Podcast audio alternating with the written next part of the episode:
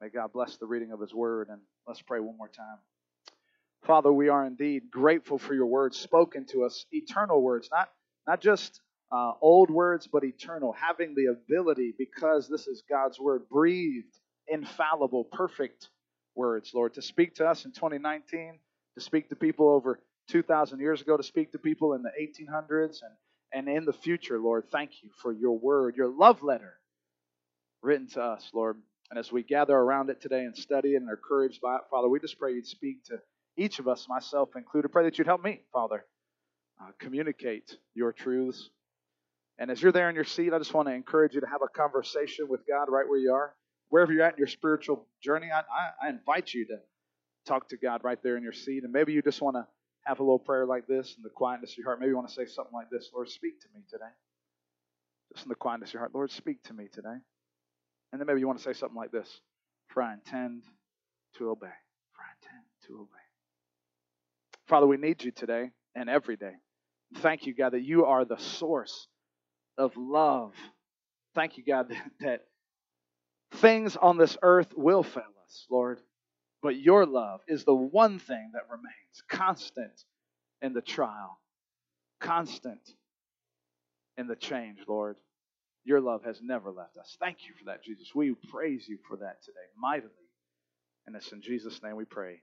And everybody said, Amen. All right. So we're in this series on Thessalonians, and um, title of today's message is Loving Quietly. Loving Quietly. Or if you like last week's title, you could call it Holiness is Hot Part 2. Uh, so I'm just throwing that out there for some of you. Um, and hopefully it gave you something to talk about. I hope you said to your spouse this week or somebody else in your life, you know, you are really holy. I just wanted to encourage y'all to keep saying that throughout these weeks because holiness is hot.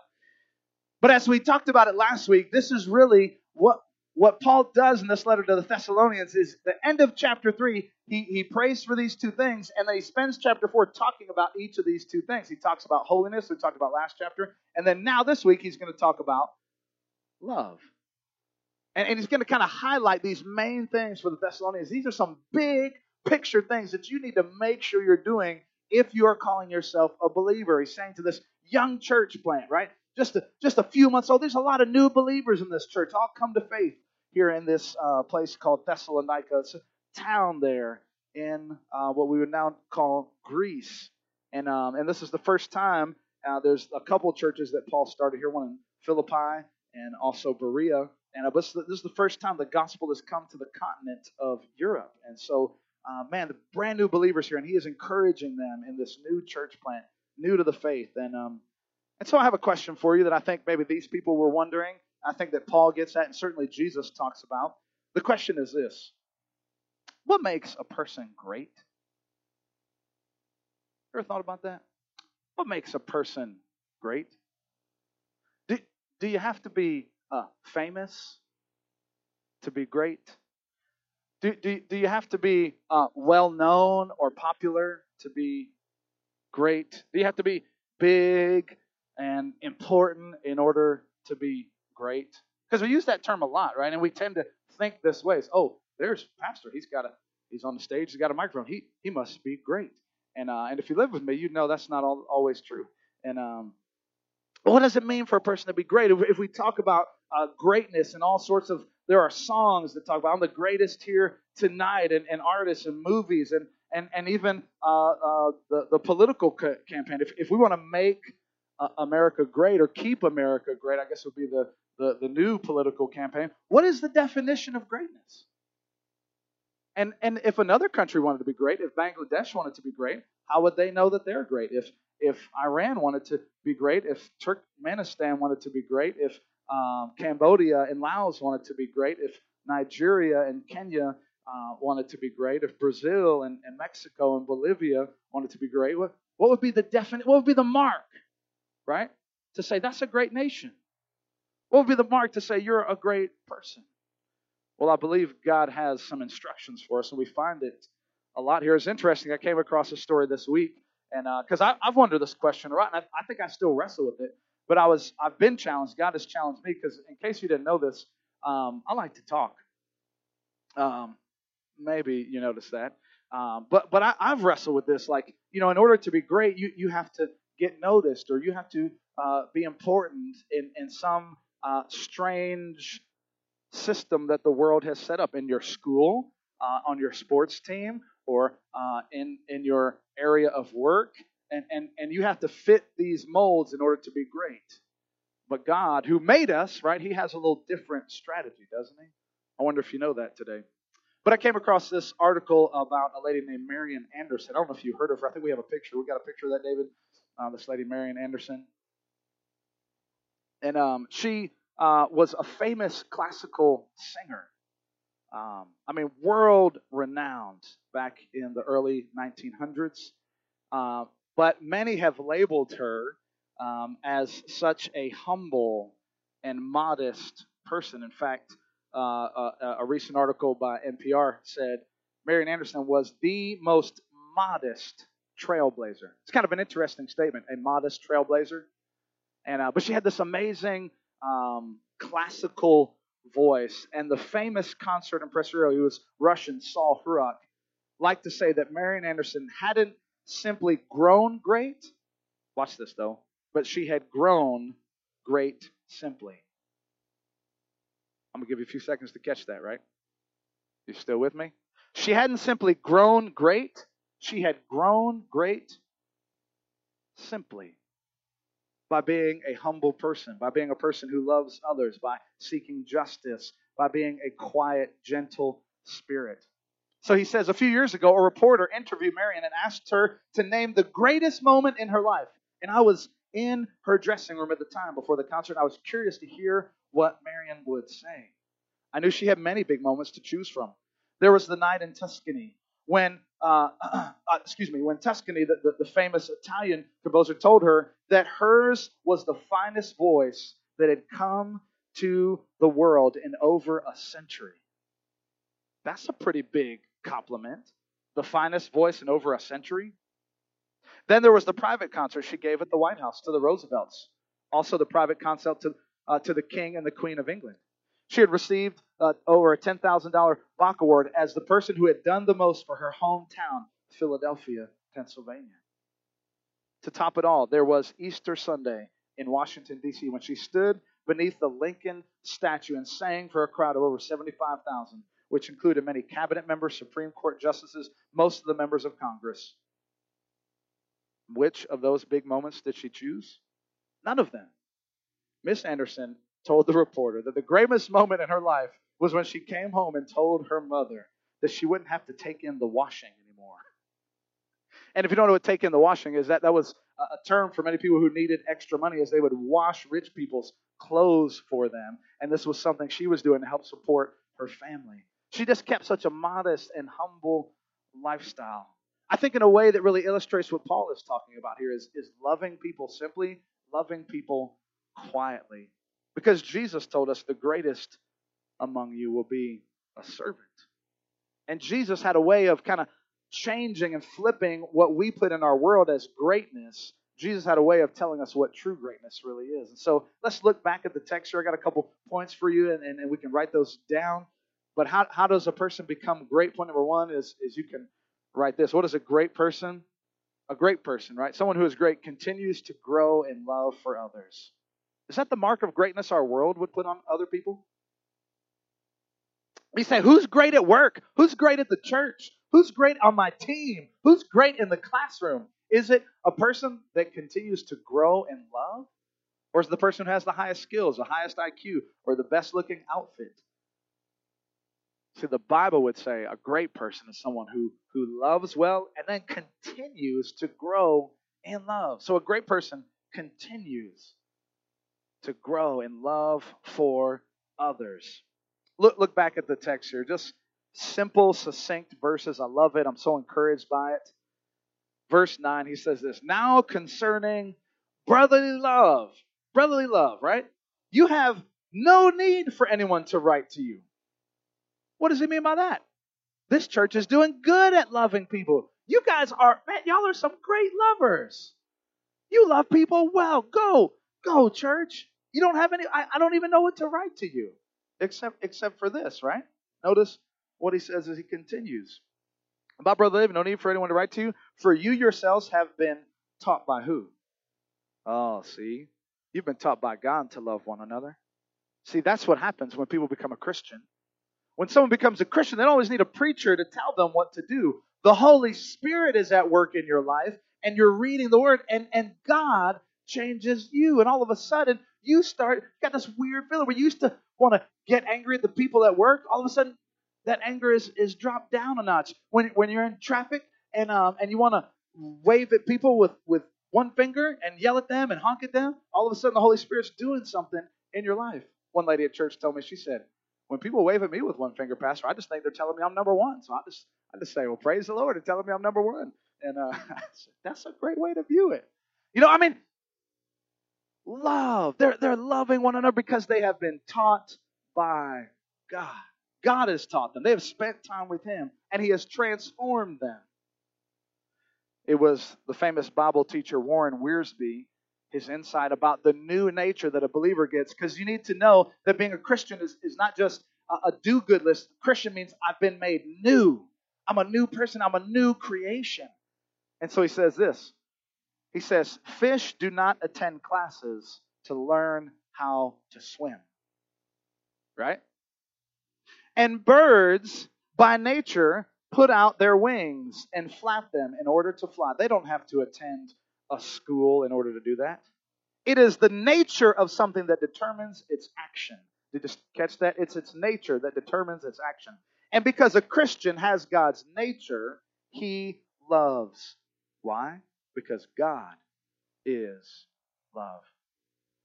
And so Christians are to be people who are filled to the brim with love for all people, for others. So he says about brotherly love, we don't have any really, we don't have anything to really encourage with. You guys are killing it. You guys are doing a great job. But how many of you know we all have room to grow, right?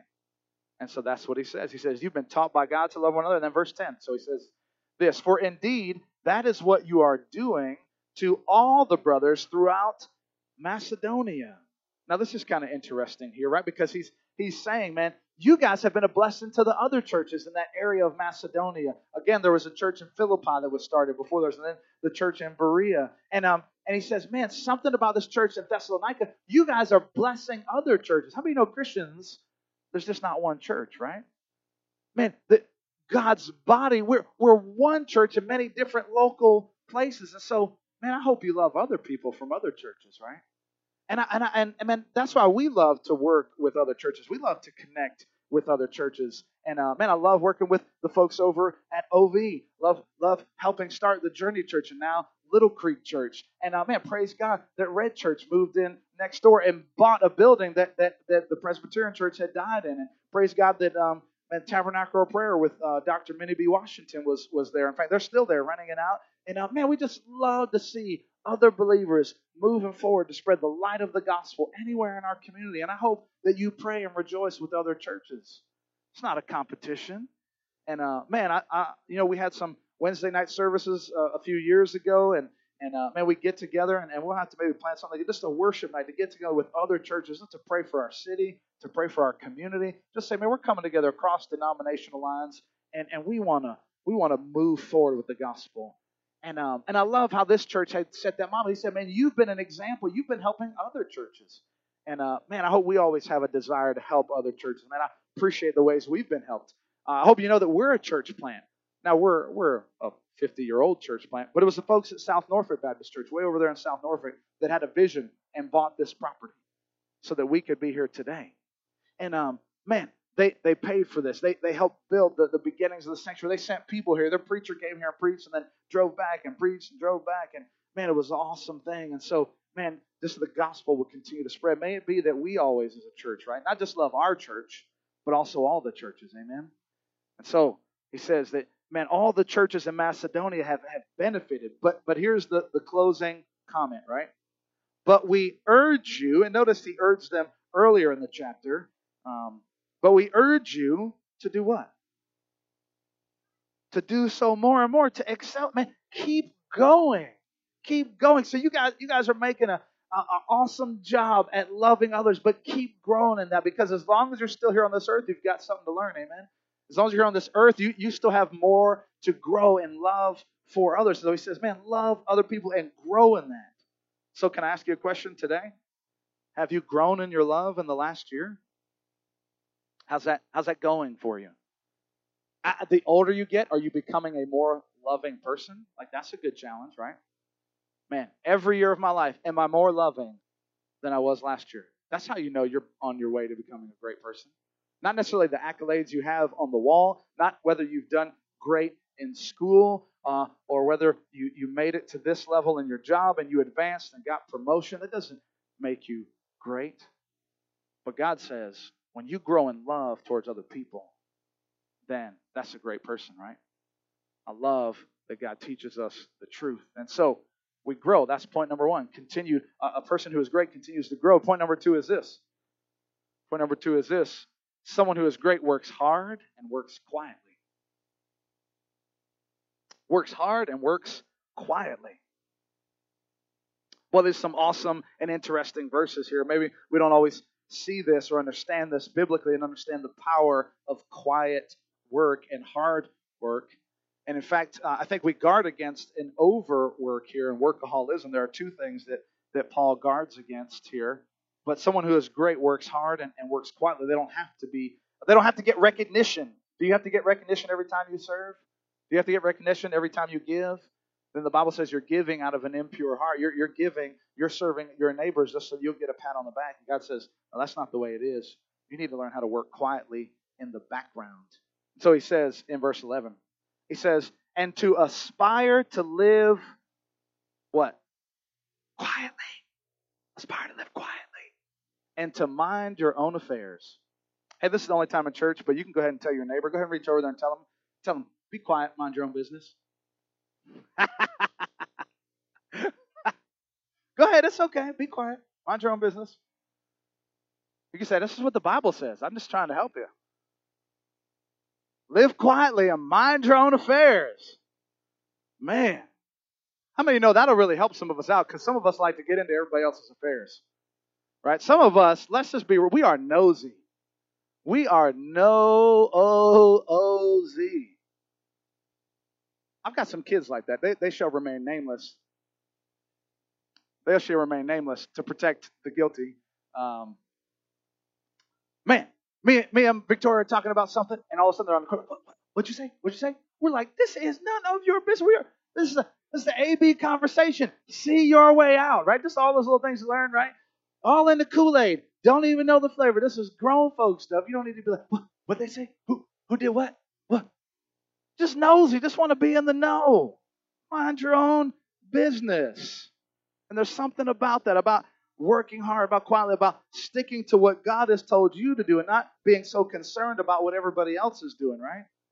Verse verse 11 he's guarding against notice the word there it says and aspire right aspire or, or maybe um, it's it's make it your ambition and so he actually guards against uh, two things here one he guards against overworking or workaholism and he also guards against laziness here in these short couple verses but that verse aspire or ambitions Seems like it's an oxymoron, right? Have an ambition. Have an ambition. Have aspire to do what? What should I aspire to do? Be somebody great? Yeah. How? By living quietly. What? That seems like an oxymoron. It seems like it's it's different. What what's your ambition? To live a quiet life and to glorify God by doing what He wants me to do, by loving others and working quietly. Doesn't matter if I get on a stage. Doesn't matter if anybody ever recognizes me. Doesn't matter if anybody ever knows my name. Like that's a beautiful song, right? I just want them to know Jesus. Right? Doesn't matter about me, but I want them to know Jesus. So he guards against these. Many of us have ambitions, right? A lot of times, though, and in fact, the Bible speaks, it doesn't say ambition's a bad thing, but it tells us to watch out for selfish ambition. Selfish ambition. Parents, we have ambitions, right? you know and that's not a, a bad thing right? But but a lot of times we have ambitions for our kids to be successful to be healthy right? That's not a bad thing. Uh, to do well to, to find somebody honorable respectable and holy and hot to marry. But how many know those ambitions can get twisted right? And distorted and perverted?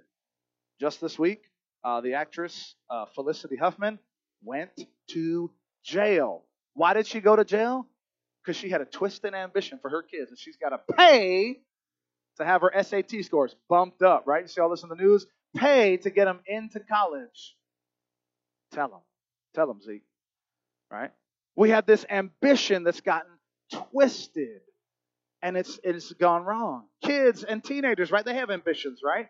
They want to be the greatest singer, doctor, athlete, rapper, hairdresser, dancer, basketball player, volleyball player, soccer ball player, field hockey player, violinist, celloist. We could go on and on, right? They had these ambitions. So ambition is not wrong, but we have to ask what is fueling my ambition? Is it selfish or is it godly? Will I be okay if I don't reach that goal? Well, I know that God has a different standard of measuring greatness. Will, will my self esteem be okay? Well, I know that I still have an identity and my self worth. See, because our identity, and, and listen, parents especially, we got to learn how to teach our kids, and we've got to teach ourselves that our identity is not in the things we do, not, not in how well we succeed at these worldly things in our academics or at our job. Most people in our world, they'll celebrate that. And man, I, I can tell you, uh, my name is Daniel, and I'm an addict. I've been addicted to a lot of things. I don't mind telling you that. One of, one of them has been uh, success and approval of others. And after I, I, I walked away and, and, and did all kinds of crazy things in my younger years, then, then I, I, I just I switched that idol of the approval of my friends and, and foolish people in the neighborhood and of, of girls. I just switched that approval for uh, getting approval of, of teachers and parents. And so I went from being a bad kid to now I made straight A's. And I, and I had this, and we were talking in our community group. I appreciate our community group so much. Love y'all. And uh, Donnie brought an article for us to read, and um, and he and the article uh, was a quote from Rocky. Y'all ever seen Rocky? Okay, good. I was worried that um, y'all were continuing to disobey the Lord um, by not watching these wholesome movies. And uh, but uh, but but Rocky, you know, uh, I, I, forget the exact quote, but it was like, you know, uh, how, how, do how do you know when, when you've made it? And Rocky was like, you know, hey, uh, I will know that when I finally make it, I will know that I'm not just some bum off the street. In other words, why was Rocky fighting so hard? Why was Rocky not giving up? Because he didn't want anyone to think he was a bum. And so he used that to fuel his success. And I can tell you, a lot of us are working so hard, not because we're working for the Lord, because we're working to, to impress a parent, maybe even some of us, a parent who has passed away. And, and we're still trying to seek human approval by, I don't want them to think I was told I was a bum my whole life, and I'm trying to disprove that theory. And that can fuel some ungodly behavior that our world would celebrate. Wow, they're so successful. Wow, they're so good but it fuels an unhealthy, it becomes an idol. Unless our self worth comes from Jesus Christ alone, we are putting our trust in other people. And so I know I did that for, for many years. I strove for success in athletics and academics and, um, and any job that I had. I tried to get uh, the, the most uh, accolades, and I was hitting all those things throughout college everywhere I went, and I was getting the plaques and all that sort of stuff. And then uh, I started teaching. And how, how many of you know that teachers have a really hard job? I mean, no, they don't. They don't give recognition plaques to a whole lot of teachers. And um, and man, God just broke me because you know you can't control a classroom of 32 kids. You can't control what every one of them makes on the test. And uh, and God just began to break me down. And uh, and then uh, because I hadn't uh, learned all those lessons, uh, I went from teaching to ministry. And and so now now I try to put my success on how well the people behave that I was ministering to. Then I had a whole group of kids. It wasn't Mandy. I just want to know it wasn't Mandy. And um, she was a good one. Um, she was a good one. I mean, there was that one time. Know, we got to talk about that. And um, no, but but man, I was I was pouring my life into these kids, and I was putting my identity in them. And then man, a bunch of them just went crazy. Went to jail, did all kinds of crazy things. And I thought to myself, I am a failure. I'm not succeeding because I was measuring greatness differently. I wasn't measuring greatness by how well I loved those kids, by how I just worked quietly and worked hard and was faithfulness. See, that's what God equates as greatness. Faithfulness is greatness. Reach over, touch your neighbor, tell them faithfulness is greatness. Maybe I got to change the title here. Loving quietly is making y'all super quiet today. I don't know. It's the rain, it's the title, I don't know. Faithfulness is greatness. And so Paul Paul said in the Bible, he said, I've learned how to be content in every situation the wisest man in the world, Solomon, wrote in the book of Ecclesiastes, right? That man, that just enjoying your work, enjoying your life, and working quietly and, and, and doing well and not trying to climb this, this ladder again. I'm not saying ambition is, is bad. right? So don't misunderstand me. Don't say just be a C student, right? Don't don't don't hear me say if you tell your kids you don't get honor roll, just make sure they're not putting their identity in that thing. Do you see the difference? Get a promotion for the glory of God. Do it, but just be okay. Know that you are loved as a human being by the Creator, regardless of whether or not you got the promotion or you got the, the raise. So in Ecclesiastes, I love what the wisest man, the richest man, had, had experienced. Solomon experienced all kinds of things. Ecclesiastes says this, chapter 3, verses 11 12. He says, I know that there is nothing better. I know there is nothing better than for people to be happy, right? Just enjoy what you've got and do good while they live. That each of them may eat and drink and find satisfaction all their toil. This is a gift from God. Man, just enjoy what you got. Paul said, I've learned how to be content in every and every situation. Whether I was on the highest point or whether I was in the lowest point, I just learned that, that Christ was enough. And I was just able to be grateful for my family, for the blessings that God has given me. And so he says, learn how to do that. That is what our ambition should be to be a person who loves well and, and, and man, just works hard and works quietly. And then look at the rest of back in Thessalonians there. So he says that you aspire to live quietly and mind your own affairs and to work with your hands like we instructed you. Work with your hands like we instructed you and, and, and work quietly. I remember one time I went to basketball camp at the University of North Carolina. Good old UNC Chapel Hill was also the year that uh, the Bulls had won yet another championship, and then Michael Jordan, after they won the championship, stopped by the school, and everybody went bananas, right? And he came and spoke to us, and it was awesome. But I got a nickname at that camp. It wasn't a good nickname. How y'all got some bad nicknames before, right? Anybody else got some of those? But they had a whole bunch of other names. Some of them I can't really repeat. Um, but one of them was Motor Mouth, right? Because I love to talk on the basketball court, and uh, and I love to talk trash. Yeah, I did that. But I also love to just keep talking. And um and and uh I, you know like when somebody else got the ball, you just say crazy. They're trying to pass. you like blah blah blah blah blah blah blah. Just try to distract people. You know, you just do all kinds of things like that to annoy people. And and man, they they got on my case. And um that's not a good example of living quietly. Is what I'm trying to tell you, right? See, I'm a person. I like exciting things. I like new things. I like big ideas. I like the next best thing. When's the next uh, update coming out for your phone? What's what's gonna do?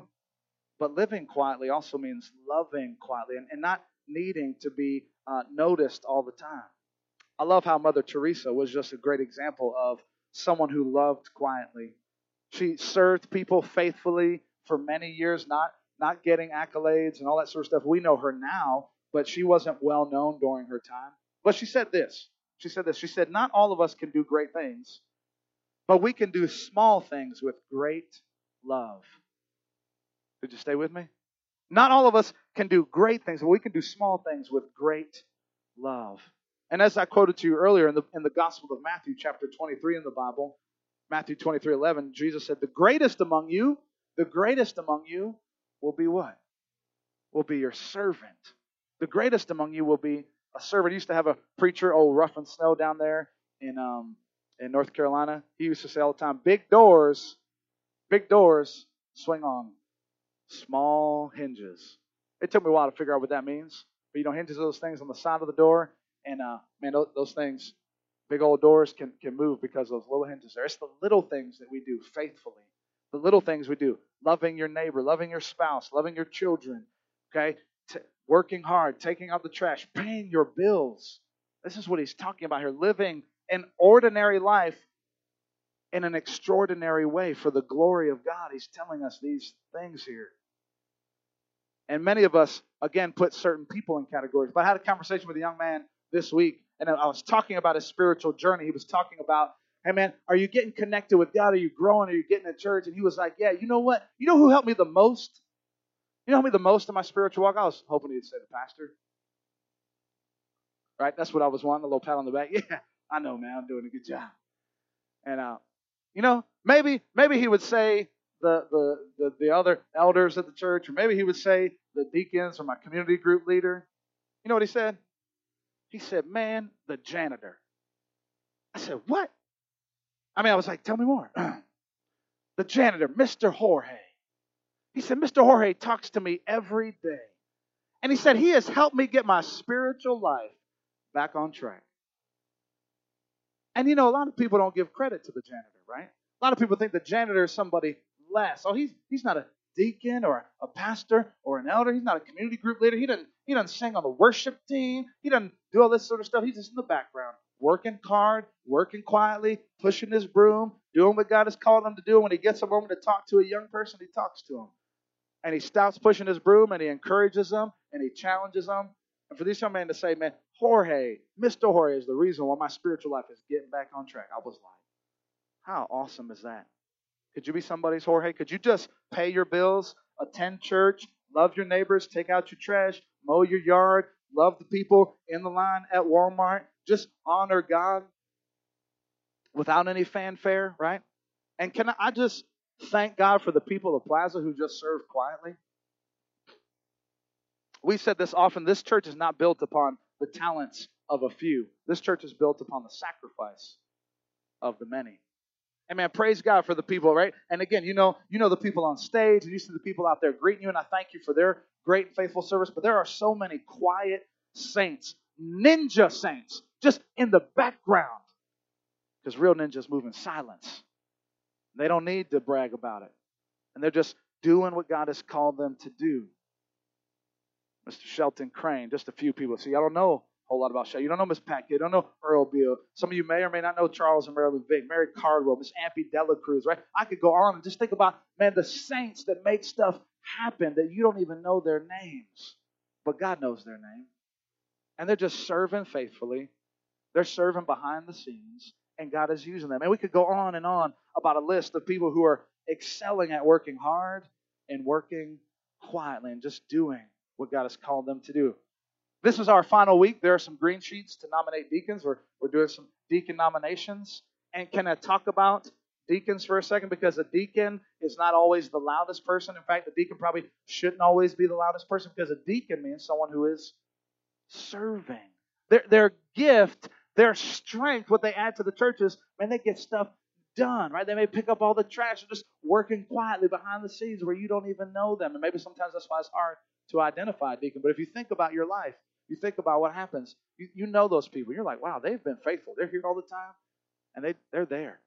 I mean, it's a it's a glorious thing according to the Bible here, right? That he's saying, aspire to live quietly and mind your own affairs, and to work with your hands. That's the third part of that verse, and this is where he's guarding against laziness. One part is guarding against you know uh, overworking, but the other part is guarding against laziness. He says, learn how to work with your hands as we instructed you. And then it goes on into verse 12 so that you may walk properly before outsiders and be dependent on no one. So he's also hitting laziness here, right?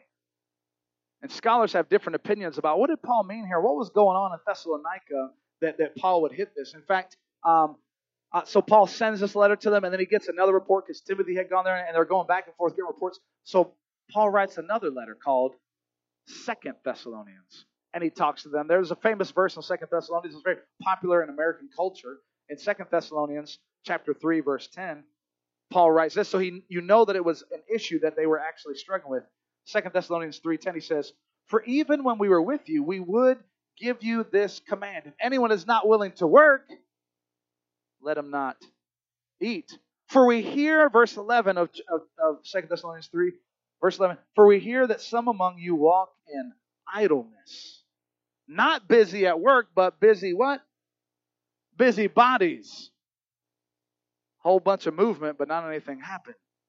He says, You were a busybody. He says, There's some of you there that are busybodies. And, and people are trying to figure out what exactly was going on in Thessalonica, that, that there were some lazy people there that weren't eating, uh, or, or, or that were begging money off others or, or being or draining their family members and, and being a burden on others. It's what's going on there. And so a couple of ideas that, that biblical scholars have put forth. One is that uh, because this was part of Greece and Greek culture, the Greeks were sort of sophisticated and they did not at this time like manual labor. That's why he said, work with your hands and be a provision. But but in their culture at this time, there was this thing going on where, man, they just wanted to sit around and philosophize all day. They wanted to sit around and talk politics all day, and they were too prideful and too arrogant.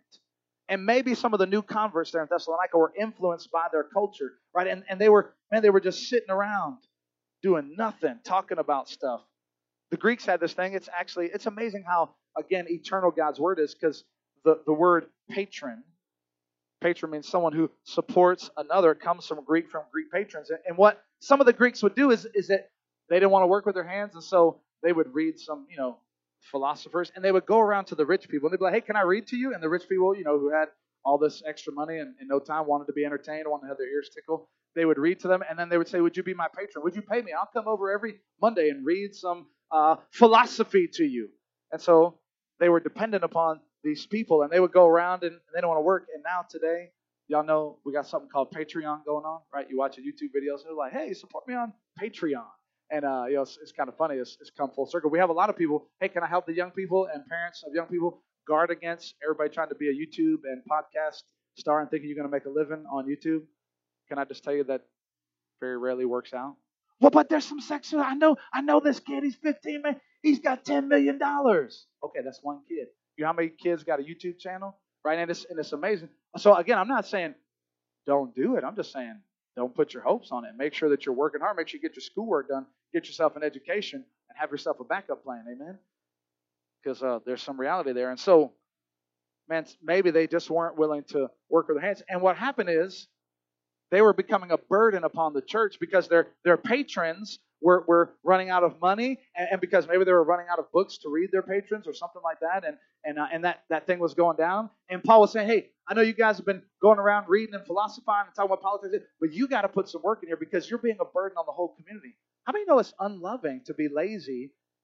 It's unloving to your family to be lazy and to not provide for yourself.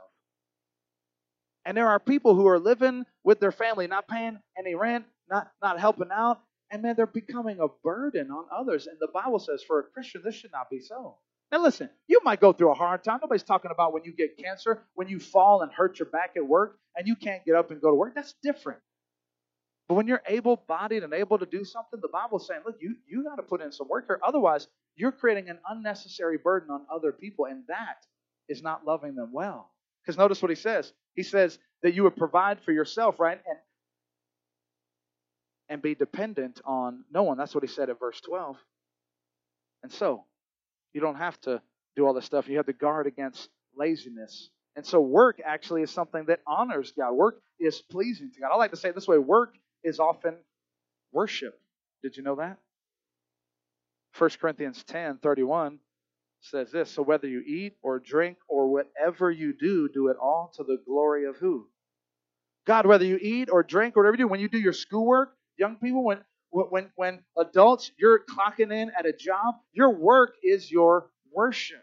Don't think you can come here on a Sunday and be like, nothing but the blood of Jesus. And then you could just be lazy as a hound dog during the week.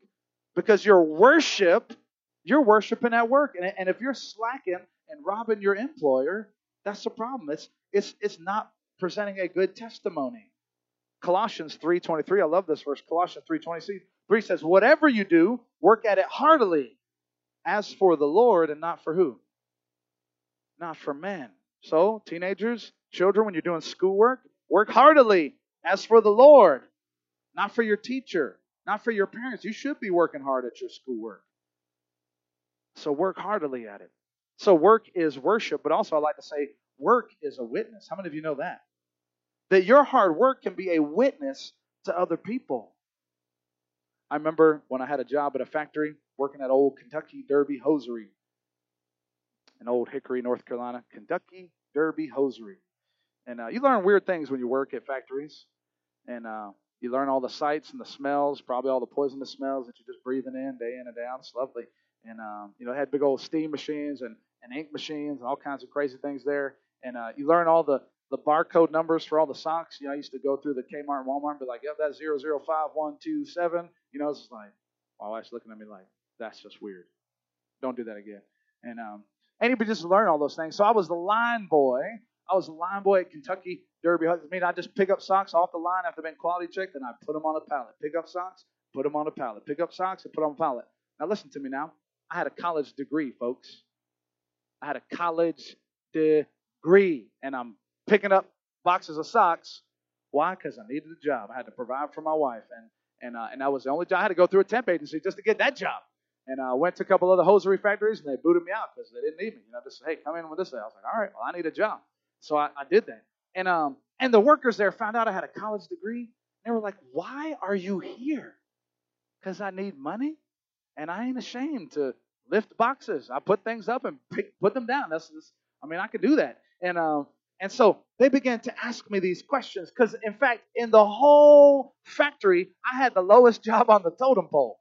And um, you know, the ladies, they had the quality check. They had the, even the people that, that, that pressed the socks and did all that of stuff. They had a higher pay grade than me. They had higher status than me. And even the guys out there in the warehouse, they got to drive the, the fancy little trucks and, and the forklifts and all that stuff. I wasn't I wasn't permitted to do all that.